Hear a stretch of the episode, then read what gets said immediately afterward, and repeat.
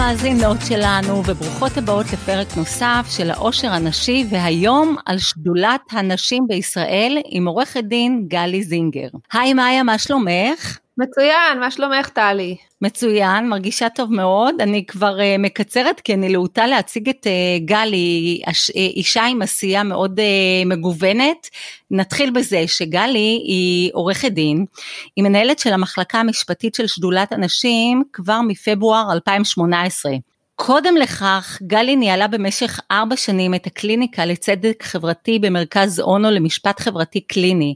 שם היא פעלה לקידום זכויות של אוכלוסיות מוחלשות בתחום דיני עבודה, והנחתה סטודנטים תוך מתן ייעוץ וייצוג משפטי לאוכלוסיות האלה. בעבר היא עבדה כעורכת דין בכירה במשרד עורכות דין אורנה לין, שמתמחה בדיני עבודה ובג"צים.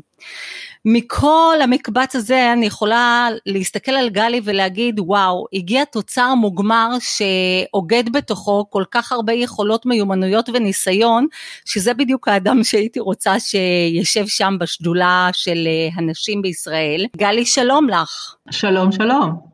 היי גלי. מה שלומך היום? אה, היי, שלומי טוב, אחרי, אחרי הקדמה כזאת אני, היום שלי כבר לא יכול להיות יותר טוב מזה. גלי, אני רוצה לשאול אותך קודם כל על uh, מהי שדולת נשים. אז uh, שדולת הנשים היא, היא עמותה שפועלת uh, ללא כוונת רווח לקידום זכויות של נשים ולקידום שוויון מגדרי, כדי שלכולנו תהיה חברה יותר טובה, יותר שוויונית, יותר הוגנת. פועלת כגוף עצמאי, בלתי מפלגתי. השדולה הוקמה ב-1984 כגוף עצמאי ובלתי מפלגתי, והיא פועלת מאז uh, לקידום נשים ושוויון מגדרי ו... ועל מנת להוביל שינוי משמעותי במעמדן של כלל הנשים בישראל. קודם כל אנחנו עושות uh, הבחנה בין מה שאנחנו מכירים כשדולה במונח של לובי, שהוא באמת כביכול עשוי להיות מורכב מחברות כנסת או שרי ממשלה. הוא, זה, זה לא שרות וזה לא, חברי, וזה לא חברות כנסת ולא חברי כנסת, זה, זה גוף שכן פועל לקידום לובי, לקידום מדיניות, במובן של uh, uh, לקדם, לשנות את המדיניות בתחומים, בכל התחומים שרלוונטיים uh, לנשים. אוקיי. Okay. ובזה הוא גם נבדל מגופים פמיניסטיים אחרים. זאת אומרת, יש הרבה מאוד אה, אה, עמותות וגופים פמיניסטיים אה, בארץ, יש למעלה ממאה כאלה, אבל הגוף שלנו, הארגון שלנו, שדולת הנשים, זה, זה גוף ש, שזה עיקר ההתמחות שלו, זה, זה המוקד שלו. לזה אנחנו קיימות, אנחנו לא ארגון שטח, אנחנו ארגון שפועל לקידום מדיניות בשלל נושאים. אתם רוצים לשנות את המציאות מהשורש. נכון, ואת, ה, ואת השינוי הזה בעצם אנחנו עושות ב, אה, בשלל, אה, בשלל אמצעים, זאת אומרת זה באמצעות של שינוי אה, חקיקה במקרה הצורך, בשינויים של העלאת מודעות, זאת אומרת חלק, חלק ניכר מהפעילות שלנו זה בעצם לשנות את השיח, לעורר מודעות ולהטמיע חשיבה מגדרית בכל היבט של החיים שלנו. אנחנו מייצרות אה, ניירות עמדה וניירות מדיניות כדי להגיד מה צריכה להיות אה, אה, המדיניות הנכונה ומקדמות אותה אחר כך, וכמובן באמצעות הליכים משפטיים. למה צריך את השדולה בהשוואה ליתר הארגונים? או למה השדולה לא מאגדת בתוכה את כל הארגונים האלה? אז, אז קודם כל אני שמחה על המחמאה שאנחנו יכולות לאגד את כל הארגונים, אנחנו בסך הכל גוף קטן, אנחנו עושות הרבה, הרבה רעש וזה טוב. כמה חברים בעמותה הזו? מדבר, מדברת על עובדות אני מניחה, כרגע משהו כמו אה, עשר נשים אה, מועסקות אה, בעמותה שלנו, אה, כל אחת אה, אחראית על, אה, על תחום אחר. ובנפרד מעובדות כמה חברות? חברות יש כמה מאות שהן חברות בשדולה ובעצם יש להן את הזכות להצביע באספה הכללית שלנו. Aha. אבל עכשיו לגבי השאלה מבחינת הארגונים, תראי יש הרבה, יש כמובן נקודות ממשק בין הארגונים ויש בוודאי ארגונים ש, שעושים, בחלק מהדברים עושים גם דברים דומים, אבל האיכות שלנו זה שאנחנו גוף שכאמור מתעסק רק בלובי, רק בקידום מדיניות, ואת זה הוא עושה באמצעים שונים, באמצעות חקיקה, באמצעות הליכים משפטיים, באמצעות ניירות עמדה ומדיניות, באמצעות שיח, את כל הדברים האלה. אנחנו בעצם הלובי הפמיניסטי המרכזי והגדול בישראל, ואנחנו מתעסקות בשלל נושאים, אנחנו מתעסקות בהדרת נשים, במאבק הזה של למניעת הדרת נשים בישראל, מתעסקות בשוק התעסוקה, בקידום של איזון נכון יותר בין חיי אה, משפחה לבין עבודה, מתעסקות בנושא של ייצוג הולם. ויש הרבה, הרבה ארגונים אחרים שעושים גם דברים דומים, גם דברים אחרים, ולכל ארגון יש את המומחיות שלו. אם אני מסתכלת למשל על אה, ארגון אה, מרכזי נפגעות הסיוע, לפגיעה מינית, אז, אז ההתעסקות שלהם, האיחוד שלהם הוא בזה, והן גם נותנות מענה בשטח, וגם מקדמות מדיניות. האיכות שלנו שאנחנו עושות, מתעסקות בשלל נושאים, וזאת אומרת פועלות גם לרוחב וגם לעומק מבחינת אה, קידום הנושאים, קידום מדיניות שונה. יש איזה תחום אה, שיותר קרוב לליבך? אני מניחה שכל מי שעובדת בשדולה, באה לשם זה לא מקום עבודה רגיל, זה בטח יש איזה משהו שבוער בה לשנות. מהו הדבר שהכי בוער בך לשנות, שזה נושא מסוים שאת מזדהה איתו? אז אה, זה מעניין שאת שואלת, אני אוהבת את השאלה הזאת, אז יש, יש כמה נושאים, למעשה בעצם אחד היתרונות של לעבוד בעמותה, ולא בלעבוד במשרד עורכי דין פרטי כמו שעבדתי הרבה שנים ארוכות מחיי, זה שאת עושה מה שאת רוצה, במובן של את, את פועלת לקדם את הדברים שאת רוצה לקדם. אני מטפלת בתיקים שאני תמיד מאמינה במה שאנחנו אומרות. בניגוד למשרד עורכות דין פרטי, שעבדתי בכמה משרדי עורכות דין ועורכי דין בעבר, אז uh, מגיע תיק ולוקחים אותו בגלל שיקולים כאלו או אחרים, ולא תמיד את מזדהה עם מה שאת צריכה לטעון. ואני החלטתי שאני רוצה לעבוד בשדולת הנשים, זה בגלל שאני החלטתי שאני רוצה uh, לקדם דברים שחשובים לי, שחשובים לאיך שאני רוצה לגדל פה את הילדים שלי, את הבנים שלי ואת הבת שלי, ושלייצר להם חברה טובה. זאת זכות גדולה מאוד. בהחלט, לעבוד על תיקים שאת באמת מאמינה בצדקת הלקוח שלך, את בעצם גם הלקוח, שאני היועצת המשפטית של הפנימית של השדולה, אז זה באמת זכות מאוד גדולה. אז גם כמובן בנושא של ייצוג הולם וגם בשוק תעסוקה ו- וכל הנושא של הדרת נשים. ויש לי גם פינה חמה בלב במיוחד לנושא של שוויון מגדרי בספורט. אני בעברי הייתי גם ספורטאית, הייתי אלופת הארץ בטניס כשהייתי נערה. באמת? איזה יופי. שהרבה שנים שיחקתי טניס, והנושא של ספורט והחשיבות של ספורט בחיי ובכלל, החשיבות של ספורט אה, אה, להצלחה של נשים ולהתקדמות של נשים אה, בכלל, מאוד מאוד חשובה ומאוד מאוד בנפשי. אז ספרי לנו רגע על יוזמה בתחום. אני, למשל עכשיו אנחנו מקדמות מדיניות בתחום של, של ספורט, שאומרות שקודם כל תקציבים בספורט צריך לחלק אותם חצי חצי, מה שקורה היום, התקציבים בספורט, רובם הגדול הולך לגברים, כי חלק גדול מהמבחנים של חלוקת התקציבים זה לפי גודל הקבוצות, לפי הפופולריות של הספורט. כן. כדורגל נשים סובל מתת תקצוב באופן משמעותי, הן לא מקבלות את המגרשים ש, שהשחקנים הגברים מקבלים. אם איגוד מסוים החליט שהוא משלם כך או כך לשחקניו, ואיגוד אחר החליט שהוא משלם יותר, זה השוק המסחרי הפרטי. לא, זה, א', אין שכר שהוא אה, חובה לתת לשחקן או שחקנית כאלה או אחרים. אני מדברת ככלל על השכר של ספורטאיות, אה, נשים נאלצות, הספורטאיות הכדורגלניות, הן לא יכולות להתפרנס מזה כעבודה העיקרית שלהן. זה כביכול נראה לי שזה קשור לאיזשהו חינוך מקדמי עוד יותר של הקהל לראות ולרצות לראות כדורגל נשים. בהחלט, אני מסכימה איתך לגמרי. והתפקיד של המדינה זה לבוא ולחנך, מגיל אפס, מהחינוך המגדרי בבתי הספר, לתת בשיעורי ספורט אה, כדורגל אה, לבנות וחבל לבנים לצורך העניין, או לתת כדורגל לבנות וכדורגל לבנים וחבל לבנות וחבל לבנים. כן. ולאפשר לכולם להיבחן אה, במקצועות, הרי הגיעו לנו סיפורים שנשים, שבנות יכולות להיבחן לצורך העניין רק במקצוע של ריקוד, ואם הן רוצות אה, ללכת ולהראות את יכולותיהן בספורט כדורי, הן לא יכולות להיבחן בזה, אפילו אם הן, אם הן ספורטאיות מאוד מצליחות. אה, אז בוודאי שהכל מתחיל בחינוך המגדרי. כן. Uh, הכל מתחיל שם ונמשך כמובן לתוך התקציבים. המדינה, אם אנחנו 50 אחוז מהחברה, אנחנו צריכות לקבל 50 אחוז מהתקציבים. ללא ספק. אה, רציתי לשאול על, אה, על נשים החרדיות, אני הבנתי שבכל התחום של הנשים החרדיות חלה מהפכה של ממש בשנים האחרונות. אה, מה לדעתך עתידו של המאבק הזה בחברה, באותה חברה שהגבר לומד וכל עול הבית והפרנסה נמצא על כתפי היגעות של האישה, את חושבת שזה יתפתח לשוויון אמיתי? את מתכוונת במובן של, של ייצוג? או... גם ייצוג, אני יודעת שהרבה נשים פועלות אה, להכנסת אה, נשים חרדיות למפלגות החרדיות ולכנסת, מה ההישגים שנעשו עד כה? אז לגבי הנושא של ייצוג זה באמת סוגיה שהיא מאוד בוערת, קודם כל יש לנו עכשיו כבר, אה, אה, לא רק שיש אישה חרדית בכנסת, אלא יש אפילו בממשלה, חברת הכנסת אה, עומר ינקלביץ' שהיא שרת התפוצות, אז זו שרה חרדית אה, ראשונה שמונתה, אבל היא כמובן מונתה אה, מתוך מפלגה ש, שאיננה חרדית, מתוך אה, כחול לבן. זה תהליך ש, שהחל והוא ייקח, ייקח הרבה זמן. היו, מבחינה משפטית, היו שתי עתירות שעסקו בנושא הזה, הייתה עתירה בשנת 2015, הגישה עורכת דין תמר בן פורת, יחד עם עשרה ארגוני נשים ושדולת הנשים ביניהם, עתירה נגד רשם המפלגות ונגד אגודת ישראל, בקשר לאפליה שהייתה בתקנון של, אה, של אגודת ישראל, שלא לאפשר לנשים להיבחר.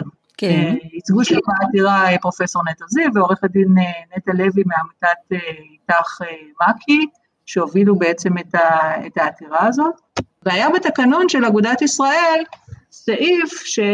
שאמר שמי שיכול להיות אה, חבר במפלגה זה כל איש יהודי מבין 18 אה, ומעלה, שומר תורה ומצוות, הנמנה על החרדים לדבר אדוני ומזדהה עם אגודת ישראל. ואנשים בהמשך אותו סעיף הוחרגו ו- וייצרו להם איזושהי אה, מסגרת נפרדת ואמרו שנשים יהיו זכאיות להצטרף לתנועת נשי אגודת ישראל, שהיא תהווה בעצם גוף נפרד. ובאה אה, עורכת דין תמר בן פורת, אה, העותרת, ואמרה שהסעיף הזה הוא מפלה, ש... שכל אישה שרוצה להיבחר למפלגה, להיות חברת מפלגה, להיות ברשימת המועמדים אה, והמועמדות לכנסת, המפלגה צריכה לאשר לה את זה.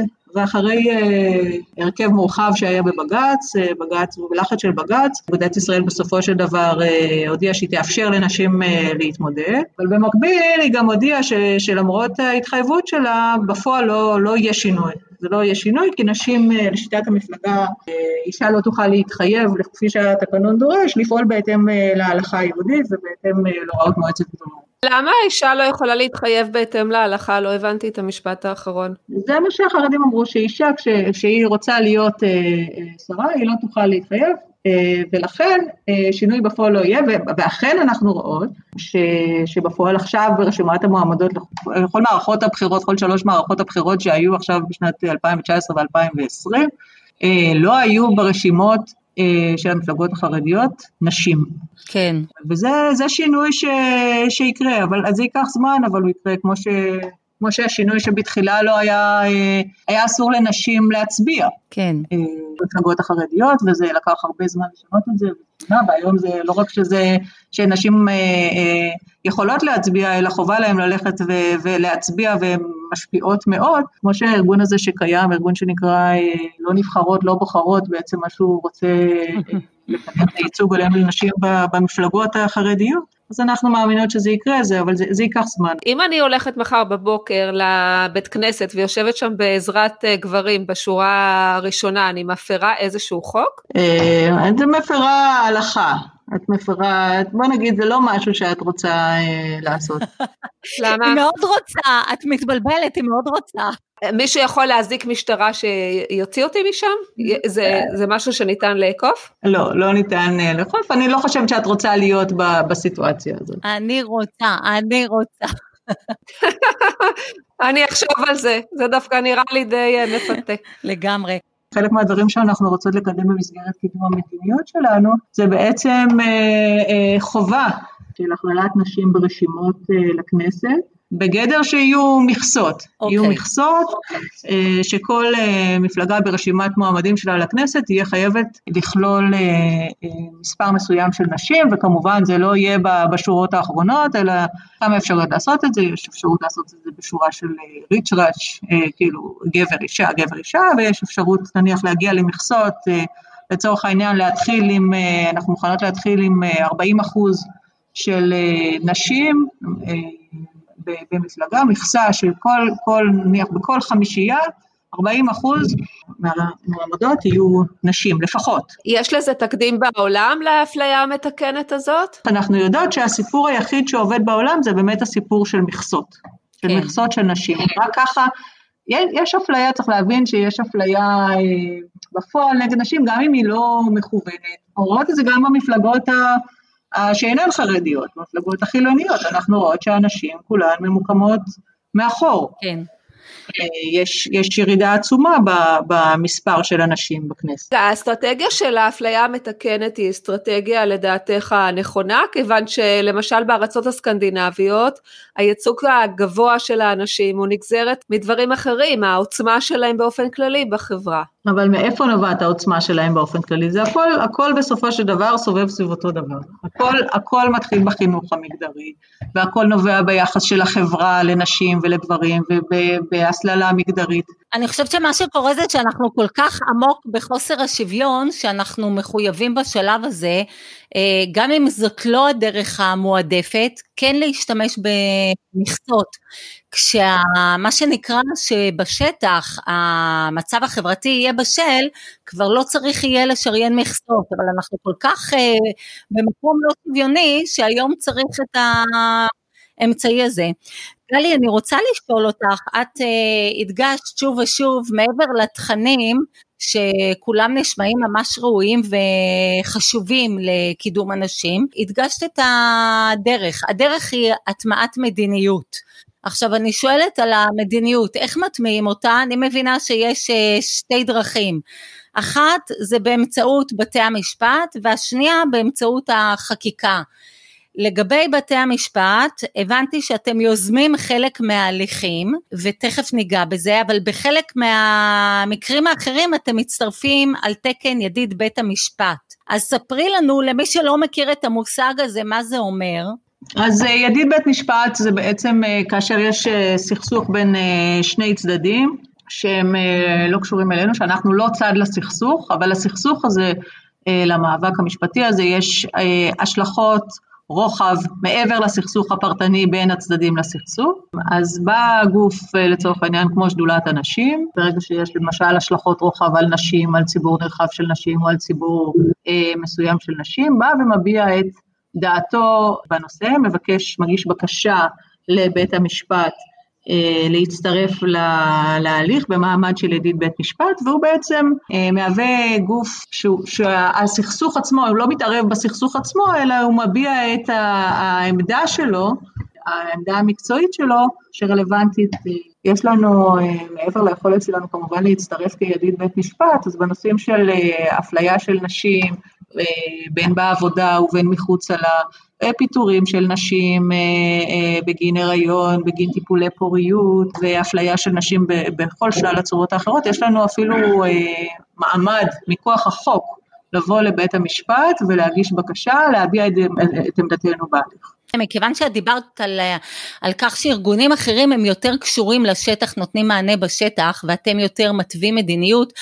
אז כשאתם תבחרו ליזום הליך משפטי ולייצג בו, על פי רוב זה, זה לא יהיה רק עוד מקרה של קיפוח או אפליה, אלא משהו שיכול להיות שגם תראו בו שעשוי להיווצר תקדים? בהחלט. אנחנו לא מצטר, מצטרפות כידיד בית משפט, או שאנחנו מביעות את עמדתנו בהליכים כשאנחנו מדובר על אה, עניין עקרוני. כן. זה העניין שמשפיע על... על ציבור נרחב של נשים. גם מה סיכוי ההצלחה של ההצטרפות הזו כידיד בית משפט? מעניין אותי לדעת האם בגדול אה, בכל הפניות להצטרף כידיד בית משפט הייתה נכונות לקבל אתכם, והאם יש מי שבאופן קבוע אה, מתנגד ו... וזה משום איזשהו אינטרס מסוים, מי זה שעלול אה, בעצם להכשיל את הבקשה שלכם להצטרף כידיד בית משפט? תראי, אז, אז בדרך כלל, למרות שאנחנו אה, לא צד לסכסוך, אז אנחנו מטבע הדברים בדרך כלל מזדהות עם עמדת אחד הצדדים. כן. אחת הצדדים. אחת הצדדים בדרך כלל, כן. אה, לפעמים אנחנו נגיד עמדה שהיא לא בדיוק אחת לאחת עם אה, מה ש, שאותה אישה אומרת או מי שמייצג אותה, אבל, אה, אבל מטבע הדברים תהיה לנו תמיכה בצד מסוים בדרך. בשנים האחרונות העניין של ידיד בית משפט מקבל תאוצה והכרה מאוד מאוד רחבה, ובתי המשפט מאשרים בסך הכל ביד רחבה להצטרף כידיד בית משפט. כמובן שיש גם מקרים שלא מאשרים במקרים שאם אה, המדינה הרבה פעמים כשהיא אה, מייצגת את האינטרס של אחד הצדדים אז הרבה פעמים לא יאשרו, אבל גם הרבה פעמים בתי משפט אה, נוטים לאשר, יכול להיות שזה גם שיקול של אה, המועד שבו התבקשה, היא צריכה להתבקש, אה, הבקשה להצטרף צריכה להיות מוגשת לא בשלב מאוד מאוחר של כן, ההליך. כן, ללא שיהוי. ללא שיהוי כמובן, אז, אז ושוב, זה, זה בסוף הכל בהתאם לנסיבות. בסך הכל בתי משפט אוהבים לשמוע ולקבל תמונה רחבה וכוללת של, של הסכסוך והשלכות הרוחב שלו. אנחנו למעשה עוזרים לבית המשפט לראות ולהבין ולקבל אה, את התמונה המלאה ולראות שלא רק מדובר פה בסכסוך בין אה, פלונית לאלמוני, אלא סכסוך שישפיע על, על ציבור הרבה יותר נרחב. יכול להיות שמאחורי הקלעים גם זה לא שאתם uh, תשכילו לזהות את המקום uh, שצריך להצטרף כידיד בית המשפט, אלא צד להליך יפנה אליכם ויגידו, חבר'ה יאללה, uh, כנסו לסיפור, כי אנחנו יודעים שיש uh, אפשרות שתביעו את עמדתכם, שתביא בסופו של דבר לקבלת התביעה שלנו, זה הולך גם כך? גם ככה, בהחלט, להרבה, תראי, שדולת הנשים היא כבר ארגון שהוא מאוד מוכר ומבוסס, הוא קיים למעלה מ-35 שנה, ואנשים ו- ונשים יודעות אה, היטב ששדולת הנשים יכולה לסייע להם במאבק, במאבקן, ואנחנו כתובת הרבה פעמים, אז הרבה פעמים אם יש סכסוך אה, אה, של אישה, אם יש לה איזשהו מאבק, היא מרגישה שהיא מופלית, היא מרגישה שהיא נפגעה והיא פונה בהליך משפטי, הרבה פעמים היא תפנה אלינו ו- ותעניין אותנו ותשאל אותנו אם אנחנו חושבות שיש לזה השלכות רוחב, אם יש פה איזה משהו שהוא יותר כללי. ובוודאי זה משרת גם את האינטרס שלה, שאנחנו נצטרף ונתמוך בעמדה שלה. יפה מאוד, את יודעת, זה לא משהו שידעתי עליו, ונראה לי שזה כלי נהדר, שהלוואי וכל הנשים שנזקקות לו, אה, באמת תהיינה מודעות לו. יש לזה תרומה עצומה, ו... ועושות בזה שימוש הרבה מאוד, אני עשיתי בזה שימוש אה, גם בתחום של אה, שכר שווה, הגשנו בקשת ידיד, גם בסכסוך שהיה לנו אה, לא מזמן שהגיע לבית הדין הארצי אה, לעבודה בנושא של פוריות, של משך ההגנה על עובדת שנמצאת ש... בטיפולי פוריות. שנמצאת בטיפולי פוריות או בטיפולי הפריה חוץ גופית ולא נעדרה מעבודתה בגלל הטיפולים. כן. מהו משך הזמן שבו, שבו אסור יהיה לפטר אותה בלי לקבל היתר מהממונה על חוק עבודת נשים, זה סכסוך שהתנהל שוב בין שני צדדים, אה, בין אישה לבין המעסיק שלה, והגיע עד לבית הדין הארצי לעבודה, ואנחנו שם הגשנו אה, עמדה שהבהירה אה, מה עמדתנו בסוגיה הזאת, והראתה שמדובר פה על ציבור נרחב של נשים שנפגע מהמדיניות של הממונה על עבודת נשים שהגבילה מאוד את התקופה, את תקופת המוגנות של האישה הזאת. בית הדין הארצי לעבודה בעצם אימץ את העמדה ששדולת הנשים הגישה בסוף. היה מקרה שמישהי באה, פנתה אליכן ואתם דווקא הזדהיתם עם הצד השני? לא כשאני זוכרת דבר כזה. זה היה יכול להיות מעניין, כן? בדרך כלל מי, ש, מי שחושבת שאנחנו עלולות אה, להזדהות עם הצד השני, היא לא, לא תגיע אליהם. לא תזמן, כן, בדיוק, כן. לא תיזום את זה. היה לנו גם כמובן את ה... יש לנו עדיין את ה... בג"ץ האישה הבוגדת. בדיוק, בג"ץ הבגידה. כן. בואי תני לנו כמה מילים למי שלא, אני מכירה את זה, אבל מי שלא מכיר, ספרי קצת בתמצות במה מדובר. אז אה, מה שקרה זה שבנובמבר 2018 בג"ץ אישר פסק דין של אה, בית הדין הרבני הגדול ש, ששלל מאישה את הזכויות שלה בדירת המגורים המשותפת בה היא חיה עם בן הזוג שלה במשך קרוב ל-30 שנה, בה הם גידלו יחד את אה, ילדיהם והכל מתוך טענה שהעלה הבעל שהיא, שהיא בגדה בו. מה שקרה שם זה ששני שופטי הרוב בבג"ץ, אה, דוד מינץ ואלכס שטיין, הם אה, אחרי שהוגש אה, בעצם ערעור לבג"ץ על פסק הדין של בית הדין הרבני הגדול, הם החליטו שאין לבג"ץ עילה להתערב בפסיקה של בית הדין הרבני, כי הם אמרו שהוא הכיל את הדין הכללי ולא את המשפט, את המשפט העברי.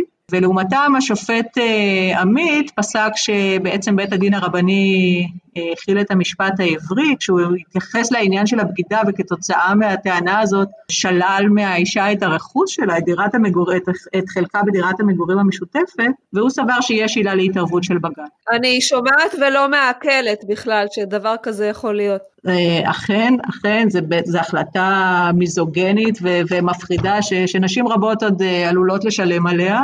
והמשמעות המעשית של פסק הדין היא בעצם חורגת בהרבה מהמקרה הפרטני ונוגעת לכל אישה בישראל ש, שתבקש להתגרש מבעלה. ולכן מה יזמתם?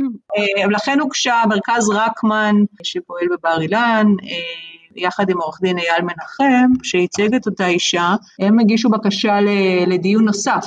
כן. על פסק הדין של בג"ץ, זה הליך מאוד נדיר בסך הכל. כן. צריכים להתקיים תנאים מאוד מיוחדים בשביל לאשר אותו, והנשיאה חיות אכן אישרה קיומו של דיון נוסף, ואנחנו הגשנו שם, אני יחד עם עורך דין חגי קלעי, הנפלא, הגשנו אה, אה, בקשה להצטרף להליך כידיד בית משפט. כן. איך אפשר לשמור על קור רוח בכזה דיון, אה, בכזה מאבק אה, לא צודק, אה, כל כך מקומם? זו שאלה מצוינת, זה, זה, בעצם בג"ץ אישר פסק דין של בית הדין הרבני ש, שסטה באופן מוחלט מהלכות קודמות של בית המשפט העליון בהלכת בבלי המפורסמת ש, שניתנה לפני עשרות שנים, שקובעת שב, שבית הדין, גם כשבית הדין הרבני דן בסכסוך אה, בין בני הזוג, אז, אז הוא צריך לפסוק לפי הדין האזרחי ולא לפי הדין הרבני. וכל מיני טענות של אה, בגידה וחוסר ציות וכל מיני טענות שאולי מקומן יכול להישמע במסגרת במסגרת סכסוך גירושים בין הצדדים, אין להם מקום שבאים לדון בחלוקת הרכוש בין בני זוג. לכאורה זה יוצא עכשיו ש, שגם אישה לצורך העניין ש, שלא תרצה לקיים יחסי מין עם בן הזוג שלה, אולי אפשר יהיה לגזול את הזכויות הקנייניות שלה או אישה ש, שלא, לטענת בן הזוג שלה לא מבשלת מספיק, או לא מנקה, או לא, לא מקיימת את חובותיה לכאורה לפי, לפי ה... ההלכה. זה נושא שהוא בעייתי כל כך, משום שבאיזושהי כסות של לכאורה מה שנראה כן דין אזרחי, הם הגיעו לתוצאה שמאוד מתאימה ל...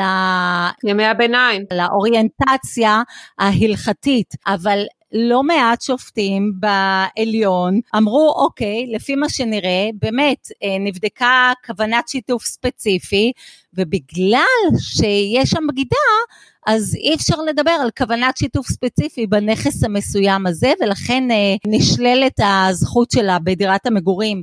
לכן אני, אני באופן אישי מאמינה שיהיה מאוד קשה להוכיח ההפך, משום שאנחנו לא יודעים מה יתחולל בתוך אה, מוחם אה, של אותם אה, דיינים. אנחנו רק יכולים לנסות להגיד שזה לא המקרה, אבל את יודעת, הם יטענו שהם הכילו את הדין האזרחי, לקחו בחשבון את כל השקלולים, כשבאו לבדוק את uh, כוונת השיתוף הספציפי, הגיעו למסקנה שלא הייתה כוונת שיתוף, שזה הלכה שהיא מוכרת במשפט האזרחי, ולכן הדרך היא דרך יישום המשפט האזרחי, התוצאה במקרה נראית כאילו היא נלקחה מההלכה, אבל לא היא. גם הדין האזרחי אה, הוא עושה הפרדה מוחלטת בין שאלת הרכוש לבין אה, שאלת האשם בפירוק הנישואין. אה, שאגב הייתה גם טענה מקבילה של, ה, של האישה על בגידה מצד הבעל שלא זכתה לשום התייחסות כמובן. זה מזעזע. עוד פסק דין, עוד הליך משפטי שהיינו מעורבות בו בתור ידיד בית משפט, שוב זה גם קשור לאפליה בספורט ואפליה בעבודה וזה תיק ככה גם אה, מאוד מעניין ומאוד נגע לליבי, זה, זה תיק של הסייפת אה, שעסק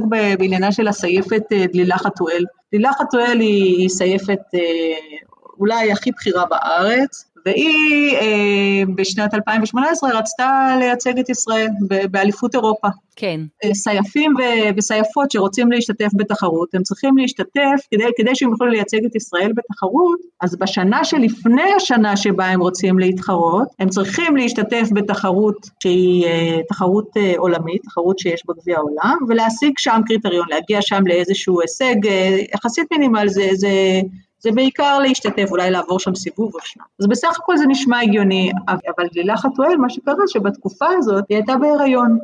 אה, ואחר כך היא גם התאוששה מניתוח קיסרי, ומטבע הדברים היא לא יכלה להתחרות בתקופה הזאת. כן. זאת אומרת, ב-2017 היא הייתה בהיריון, הייתה בניתוח קיסרי, ואז ב-2018 היא רצתה לגשת ולהתחרות ולייצג את ישראל באליפות אירופה. אמרו כן. לה באיגוד הסייד, סליחה, את לא יכולה להתחרות, את לא עמדת בקריטריון, כי את בשנה שעברה לא, קבע, לא, לא התחרט באיגוד עולמית ולא קבעת הקריטריון שמאפשר לך השנה, כשאת כבר לא בהיריון, וכבר אחרי שילדת והצלחת לעמוד על הרגליים ואחרי ניתוח קיסרי, אחרי כמה חודשים אחרי ניתוח קיסרי, את רוצה אה, לעמוד ולהתחרות בתחרויות סייף, את לא יכולה. וואו, וואו, אני כבר מדמיינת אותך, גלי, כמו, איך אומרים, כמו חרב הסייף שם, מה שנקרא שלוחה קדימה כדי uh, לנעוץ בהם את האמת המרה, שזה פשוט סוג של אפליה וכפיות טובה מזעזעת. ונשאלת השאלה גם אם מישהי שהיא מומחית לסייף, וזה הזמן לשלוף את החרב, למה התאמנת כל בדיוק. השנים, אם לא ל... כן. הזדמנות האמיתית. לא, היא מומחית לסייף, אני, אני באתי עם המחבט טניס שלי. עכשיו באמת מדובר על מישהי שהיא עטורת מדליות, היא ייצגה את ישראל באולימפיאדה, אז אה, דלילה חתואל באמצעות אה, עורך דין יניב ברוך הגישו, אה, הגישו תביעה נגד איגוד הסייף לבית הדין הפנימי של ההתאחדות, שתבע אותם על אפליה על רקע הריון ולידה ו, וביקש לשנות את ההחלטה הזאת. ההתאחדות, בית הדין של ההתאחדות סירב לבקשה ואז היא הגישה ערעור לבית, הדין, לבית המשפט המחוזי.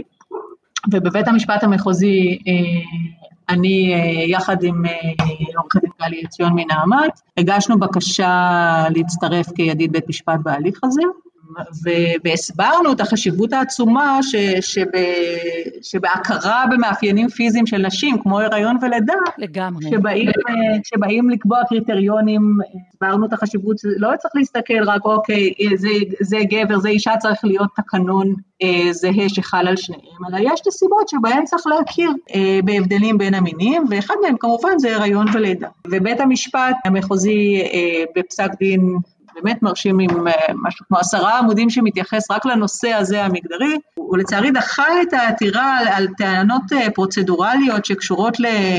להתערבות המצומצמת של בית משפט בפסקי דין של טריבונלים מקצועיים כמו ההתאחדות, אבל נתן שם מסה חשובה על השוויון המהותי והכיר בקריטריונים האלה של הריון ולידה כמאפיינים אה, פיזיים של נשים שחייבים להכיר בהם, וממש אה, כיוון את אה, איגודי הספורט להתקין תקנונים שיתאימו לדברים. בסופו של לא, לא זכתה מזה, אבל להבא אחרים בזכותה יזכו, משום שכבר התוו בעצם את המדיניות לבאים בתור. לגמרי, היא באמת עשתה את זה גם מתוך, ה, מתוך רצון לשנות את המדיניות. וואו. זו דוגמה מצוינת למקרה שהוא...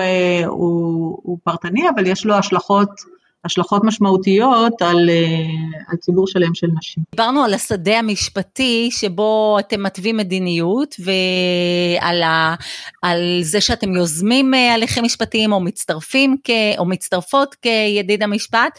עכשיו בכיוון החקיקתי התוויית המדיניות נעשית דרך אה, הצטרפותכם לכל מיני ועדות כדי שישמעו את אה, העמדה של השדולה. בהיבט של קידום מדיניות אנחנו פועלות אה, בכמה מישורים, אנחנו בקשר שוטף עם חברי כנסת. כן.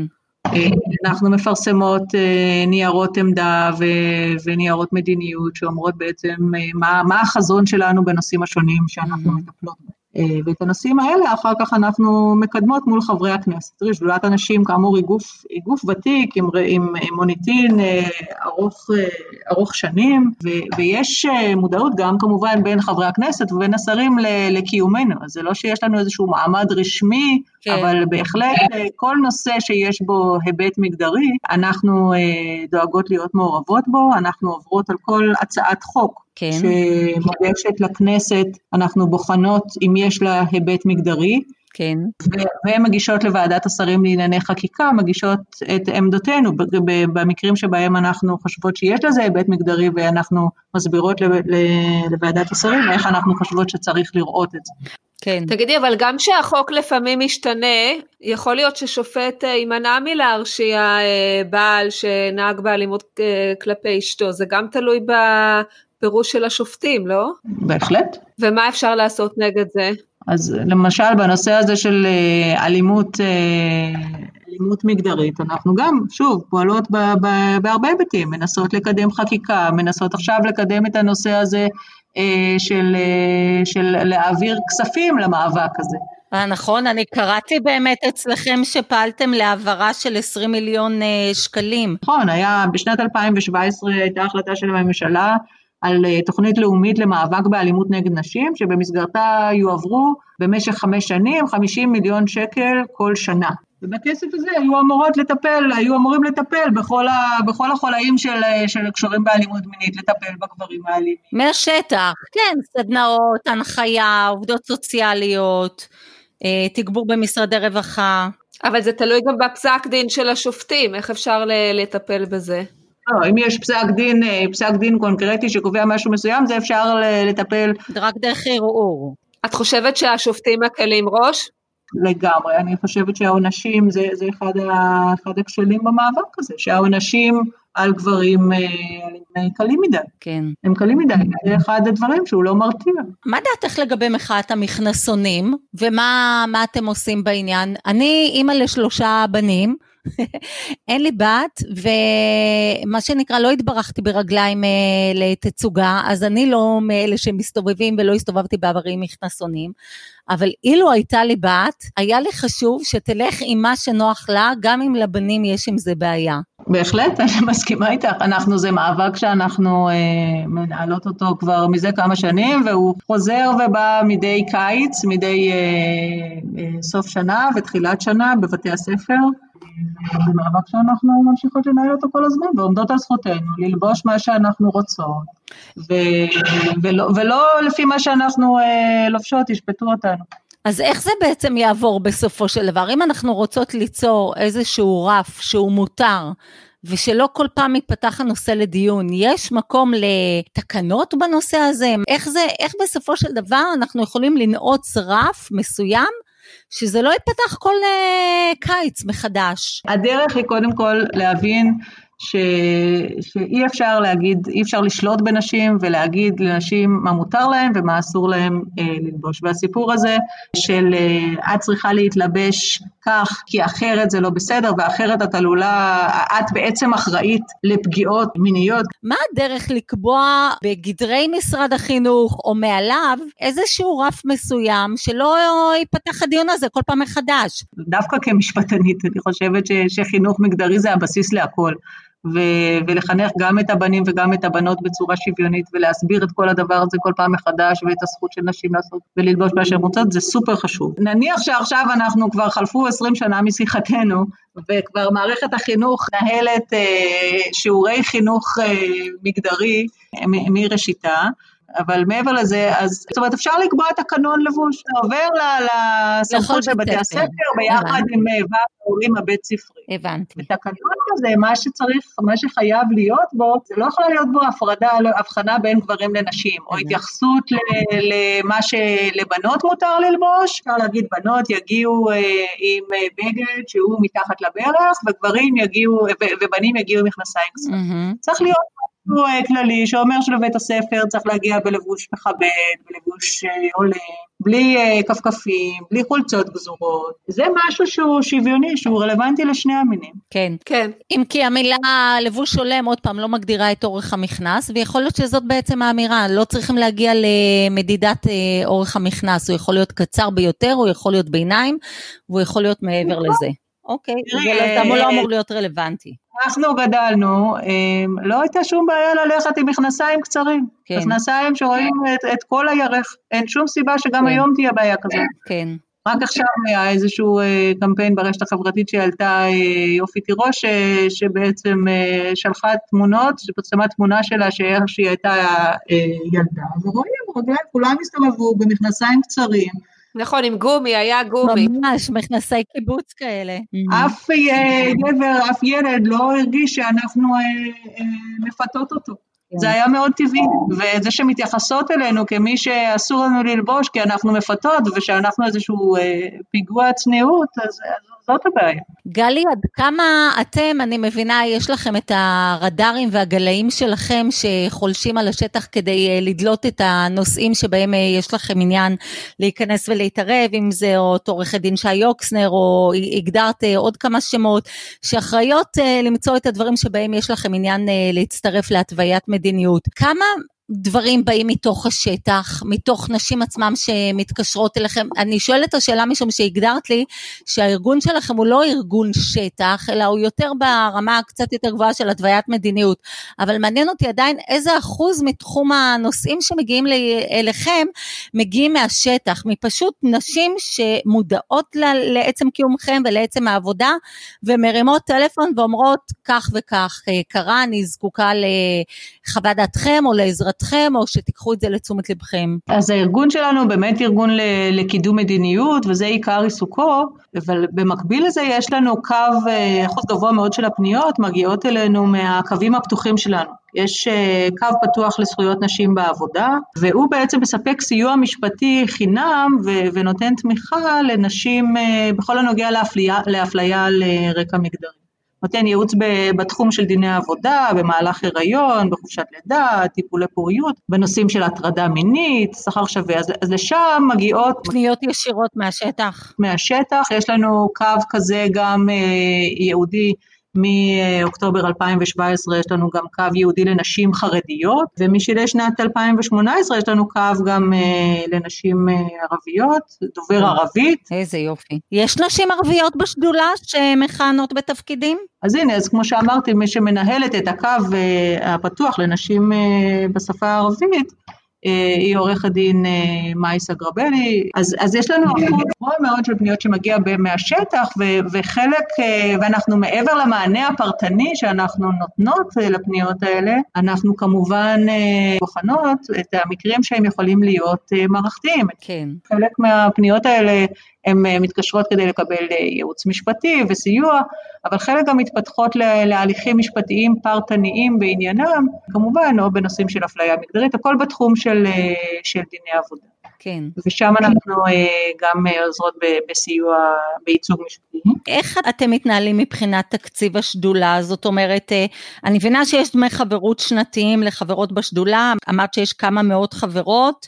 תרומות שמגיעות אה, מחו"ל, מה המקורות הנוספים? כמעט כל התקציב של השדולה אה, מגיע מתרומות, חצי מישראל וחצי מחו"ל. עשרה אחוז אה, מגיע מתרומות קטנות, אני מדברת על תרומות של עד אלף ש"ח, אלף ש"ח לשנה, ובאמת הוא נובע או מדמי חבר, או, או מתרומות חודשיות, או ממה שיש לנו אגודת הידידות, או פורום משפטניות, יש לנו פורום משפטיות שכדי להשתתף בו גם תרומות כסף, או תרומות פרטיות של אנשים. אנשים, או עיגול לטובה, אני מזמינה אתכם לעגל לטובה לטובתנו. רוב המאבקים הם, אה, אנחנו נורא מנומסות במאבקים שלנו, והגברים האלה יותר מבינים כוח, ככה יש לי הרגשה. לדעתי צריך לעשות משהו קצת יותר, אה, כמו בכותל, שהם אה, התפללו ככה בכוח, וזה, הנה, זה השפיע. נכון. אז למה לא להיכנס לבתי כנסת, פשוט לשבת שם, באמת?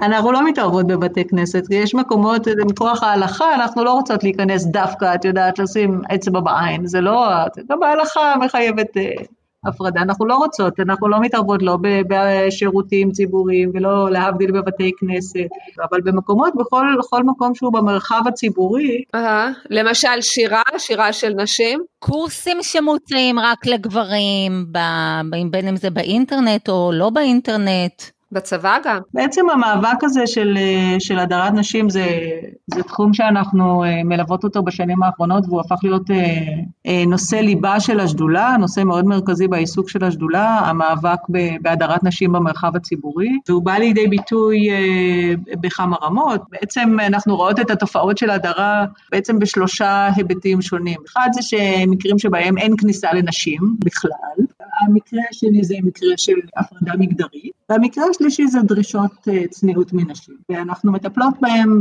בדרכים שונות, אנחנו מטפלות בהם קודם כל ברמה הציבורית וברמת המדיניות. כל מקרה שיש, לצורך העניין, אם עכשיו יש אה, הופעה בעפולה, בהפרדה מגדרית, אז דבר ראשון אנחנו פונות לעיריית עפולה, ופונות במקביל לדינה זילבר שהיא ממונה על המאבק בהדרת נשים, ואומרות, סליחה, אה, מדובר פה במקרה של אפליה, זה לא צריך להיות כך, ובהרבה מקרים אנחנו, אה, עצם הפנייה שלנו ל... גוף שמפלה, לגוף שפועל בהפרדה מגדרים, אה, היא כשלעצמה פותרת את הבעיה. באמת? זה מדהים אותי.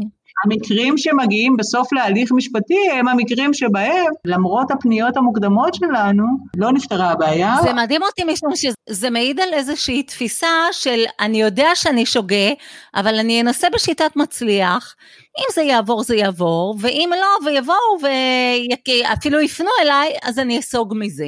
לא, יש, יש הרבה פעמים רצון אה, לקיים שיח. עכשיו, תראי, בזכות המעורבות שלנו, אז אנחנו כבר החברה יודעת, בהרבה אנשים יש הרבה יותר מודעות לזה שהדרת נשים, הפרדה מגדרית, ו, ושאסור להעלות אה, נשים על במה, זה משהו שהוא לא בסדר. דברים כן. שבעבר כן. היו, אה, אה, לא היו ידועים, כן. ולא לא, לא דוברו כל כך. אז עצם אחד ההישגים הכי גדולים של השדולה בהקשר הזה, זה הקידום השיח והמודעות הציבורית לדבר הזה. כן. עכשיו, כשזה לא מסתייע ושזה דברים לא מסתדרים, אז אנחנו הולכות להליכים המשפט, המשפטיים, שזה בעצם אה, הפן השני של הקידום המדיניות שלנו בהקשר. בכל הפניות האלה של הפעילות שלכם אה, נגד אה, הדרה מגדרית, לא תקבלו סיוע אפילו מתושבי העיר האנשים של אה, אותו יישוב שמעוניינות אה, להשמיע את אה, מחאתן? זה, זאת אומרת לא סיוע מש, כלכלית של תקציב או מימון או... לא, אנחנו לא, לא מדברות על סיוע כלכלי בדברים כאלה, אלא זה, זה משהו שלא מתקיים בדרך כלל. אנחנו בחלק מהמקרים, ההתערבות שלנו נעשית כתוצאה מפנייה של מישהו שבמקום, מישהי שבמקום שנפגעת מהדבר הזה. לא, לא, התכוונתי מי מממן לכם את, את כל ההליכים האלו, האם אין אה, אינטרס ליישוב שבו מתקיימת ההדרה, האם אין אינטרס לנשים שיוצאות נגדו להגיד אוקיי, אני, אקח חלק בהוצאות המשפט הזה. בכל זאת אתם שדולה שלא פועלים לכוונת רווח והתקציב שלכם הוא לא גדול, אין השתתפות בהוצאות משפט כאלה? כן, בהחלט אנחנו מייצגות את האינטרס של, של אותן נשים שחיות ביישוב ואנחנו פועלות בשם האינטרס הזה. לגבי ההיבט הכספי של הדבר הזה, מי שמייצג אותנו ומי שמוביל את העתירות האלה ואת ההליכים המשפטיים, כל ההליכים המשפטיים בנושא הדרה, יחד איתי מי שמוביל אותם זה עורך דין חגי קלעי, שכבר הזכרתי אותו, שהוא באמת עורך דין אה, נפלא, והוא עומד ב, ב, בראש כל המאבקים האלה, והוא עושה את, אה, את העבודה המשפטית אה, יחד איתי ומסייע לנו מאוד בעניין הזה. ובהיבט של הוצאות, לצערי בתי המשפט לא פוסקים הרבה הוצאות אם בכלל, לא, זה הכל, וואו. אני חייבת רגע לעצור, ואני חייבת רגע לעצור ותשמעי את מחיאות הכפיים שלי, לך ולעורך דין קלעי. אני לא מכירה אותו, אבל אני כבר uh, כולי מוקסמת ממנו. הוא מקסים. Uh, עכשיו, המעורבות שלנו, בעצם המאבק הזה בהדרת נשים, אה, המעורבות המשפטית שלנו באה לידי ביטוי גם היא בשני מישורים, אחד זה בהליכים מנהליים, בעצם עתירות שאנחנו מגישות לבית המשפט המנהלי או לבג"ץ במקרה הרלוונטי, אלה הליכים מנהליים, והסוג השני של ההליכים זה, זה תביעות כספיות שאנחנו מגישים, אפליה mm. שאישה נפגעה. כן. ובאמצעות ההליכים האלה הכספיים אנחנו גם מבקשות לקדם את, ה, את המטרה הזאת של כן, של המאבק. כן. בעצם הליכים מנהליים אנחנו ניהלנו לא מעט הליכים משפטיים בשנים האחרונות, היה את הסיפור של ההפרדה המגדרית אה, בעפולה, היה את הסיפור של ההפרדה המגדרית בכיכר רבין, באירוע של אה, משיח בכיכר, היה את האירוע לגברים בלבד שהיה בחיפה שבית המשפט פסל את קיומו של האירוע לגברים בלבד, והייתה עתירת בחירות שאנחנו הגשנו, אם אתם זוכרות היה את הסיפור של אה, הדרת נשים בשלטי חוצות של עיריית בני ברק, לקראת אחד מסבבי כן. הבחירות שהיו, אז פורסמו שלטי... כן, כן, חוצות. כן, כן, ללא נשים. ואז בשלטים האלה בפתח השיפוט של עיריית בני ברק, הסירו גם את תמונתה של חברת הכנסת זנדברג וגם את תמונתה של חברת הכנסת לבני. כן. ואנחנו הגשנו עתירת בחירות, אז אנחנו ככה עומדות על המשמר ופועלות אה, ברמה המשפטית. אה, באמת אה, כל הכבוד, אני גם מצדיעה, הנה אני אעמוד פה ואצדיע, באמת אתם עושים, באמת עבודת קודש, עבודת קודש, ואני חייבת לשאול גם בנימה אישית, את עושה דבר בוא נאמר נדיר, עבודה שהיא כל כך משמעותית, את מרגישה שברמה האישית זה מגביר לך את רמת האושר? כי כל המחקרים אומרים שככל שאתה עוסק במשהו שהוא משמעותי לך, ככה האושר האישי שלך גדל. את מרגישה את זה? לגמרי. אחרי 12 שנה בעבודה במשרדי עורכי דין, החלטתי שלמרות התנאים המזהירים במשרדי עורכי דין והיוקרה, אז אני לא הייתי שבעת רצון ממה שאני עושה ולא הייתי מאושרת מה, מהשינוי, מהדברים שאני עושה ולא גורמת לשינוי, ועכשיו העבודה הזאת בשדולה היא מאוד מאוד מאוד משמחת אותי. ממש אה, כן. מעורר השראה, גלי. אני לא רוצה להגיד מעורר קינה, כי אנשים חושבים שקינה זה דבר לא יפה, אבל קינה זה דבר לגיטימי בעיניי, ואין בו שום אמירה של אה, רצון להרע לאחר או שמחה לאיד, אלא, אבל אני אומרת, זה יופי של דבר. שאת גם אה, עושה את הדבר שאת בו מאמינה, גם מייצרת אה, לכלל הנשים תועלות כאלה, וגם אה, מצליחה להפיק מזה הרבה אושר. נכון, נכון, בהחלט מאוד משמח. כן. אז אה, זה הזמן לחמשיר המצונזר שלי? אוקיי, אז אה, להתחיל? כן. פעם אמרו לי כשהייתי ילדה שאגדל אהיה דמות משכילה וחשובה, אחקור ואסע למקומות רחוקים, ולא רק אנוע בין כביסה לכלים. אמרו לי, הקריירה תלויה רק בך, אבל לא בא לי לזרוק את הבריאות שלי לפח. נשמע מצוין, אך קשה עד מאוד, כי היממה בת 24 שעות. בין התיאוריה למציאות יש פער רציני. למצוא את האיזון זה האתגר האמיתי. ו... יפה מאוד. ונשאלת השאלה האם באמת אה, להיות מנהלת או לחזור הביתה כל יום בארבע אחר הצהריים זה חופש בחירה או באשליית בחירה. בתור נשים בעולם המערבי יש לנו תחושה שהבחירה בידינו, להישאר בבית או לעשות קריירה. להאריך את חופשת הלידה או לחזור בתום 14 אה, שבועות, להיות מנהלת או לחזור הביתה כל יום בארבעה אחר הצהריים.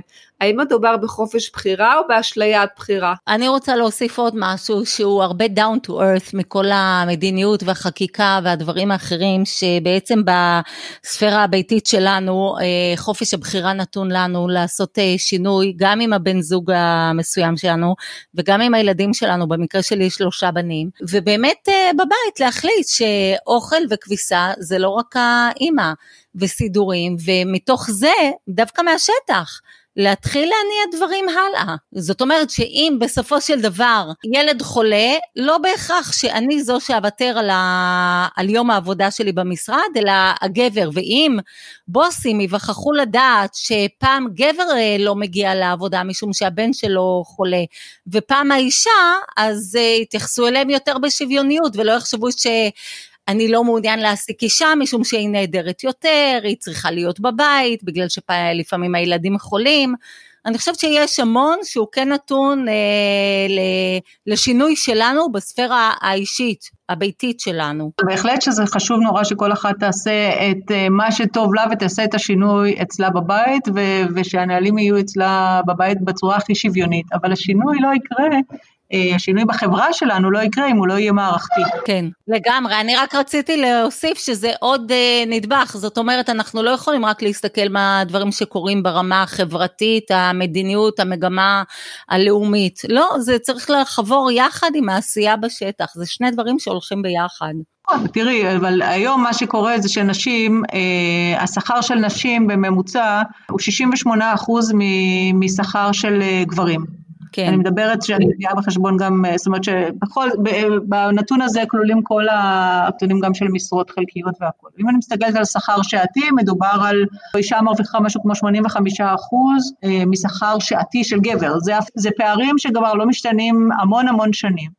אז כן. אם עכשיו אחד, האם עכשיו הילד חולה? בואי נחשוב גם למה בין היתר גבר מרוויח יותר, אולי בגלל שהוא אה, משאב שאפשר יותר להסתמך עליו. אה, אה, זה עוד פעם, זה קצת לוקח אותי לכיוון של הביצה והתרנגולת. נכון?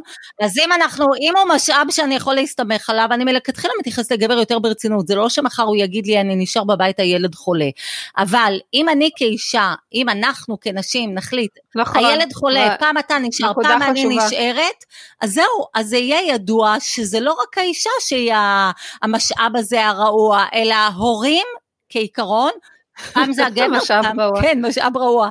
פעם הגבר, פעם האישה. אולי נעשה חוק שמחייב גברים להישאר בה. כן, לא, אבל אתן יודעות למה אני מתכוונת, אני מתכוונת לזה כן, כן, את צודקת, לגמרי. שיש סיבה, יש סיבה אה, מדוע גברים משתכרים יותר וצריך ללכת לעומק הבעיה, ובין יתר הדברים שמגלים שם, זה, זה סיפורים קטנים כאלה שמגיעים מבית, שמגיעים ממש מהשטח. בוודאי, וה, ויש סיבה למשל שאנחנו, אחד הדברים שאנחנו רוצות לעשות זה לקצר את שבוע העבודה במשק, כי קיצור שבוע העבודה במשק בכלל, גם לגברים וגם לנשים, יביא לחלוקה אה, שוויונית יותר של הנטל הכרוך בניהול בית ומשפחה. לגמרי, כן. וגם שהעבודה תהיה יותר יעילה, כי גברים אומרים, טוב, נלך לאכול ארוחת צהריים, נדבר, הם לוקחים את הזמן, הם לא מתקתקים את העניינים הרבה פעמים, חלקם, אני לא אומרת שכולם, הרבה פעמים ישיבות בשבע בערב, כן, על חשבון האמבטיות, והם עוד צוחקים על זה, שזה מזעזע לדעתי. הסיפור הזה גם של שעות ארוכות בעבודה שלא מתוגמלות, ויש משהו שהוא, אה, יש שיטת תגמול הרי שהיא מאוד רווחת מאז, אה, מאז שינויו של חוק הגנת השכר, שהפכה לזה שיש שכר בסיס הרבה פעמים, ואז שכר גלובלי עבור שעות נוספות. זאת אומרת שהמעסיק משלם מראש עבור אה, אה, פקטה של אה, שעות נוספות, שלא סופרים אותה אחת לאחת, אבל, אבל הוא יודע שה, שאין לו שום אינטרס שהעובד ילך הביתה, כי זה לא עולה לו נוסף, לא עולה לו תשלום נוסף לשלים. כן, העבודה היא לא יעילה. כן, עבודה חשובה. במקום להיות עם הילדים שלהם, במקום לפתח, אה, אה, לפנות, לעזור לנשים בגידול הילדים. הרי בסוף בסוף, אפילו ש... שאנחנו בשנת 2020, הנטל הגדול בבית הוא על, הוא על הנשים. נכון. גלי, אני מאוד רוצה להודות לך שמצאת את הזמן עם כל המדיניות שאתם צריכות לדחוף ולקדם וליישם ולבדוק איפה מתקיימות עוולות ואיפה להצטרף כידיד בית המשפט, התפנית בכל זאת לרעיון משמעותי כל כך איתנו. למדנו הרבה על שדולת הנשים, אה, למדנו שגם אפשר לפנות אליה, היא לא רק מתווה מדיניות, זאת אומרת זה לא רק מגדל השן, אלא גם יש ערוצים שמחברים אותה אל השטח, אה, הזכרת כמה קווים פתוחים שאפשר ליצור אה, קשר באמצעותם איתכם ולגייס אתכם, ואני רוצה מאוד להודות לך על כל ולתרום ה... ולתרום כסף גם, ולתרום, לתרום כסף, ואני מאוד מאבק רוצה... חשוב.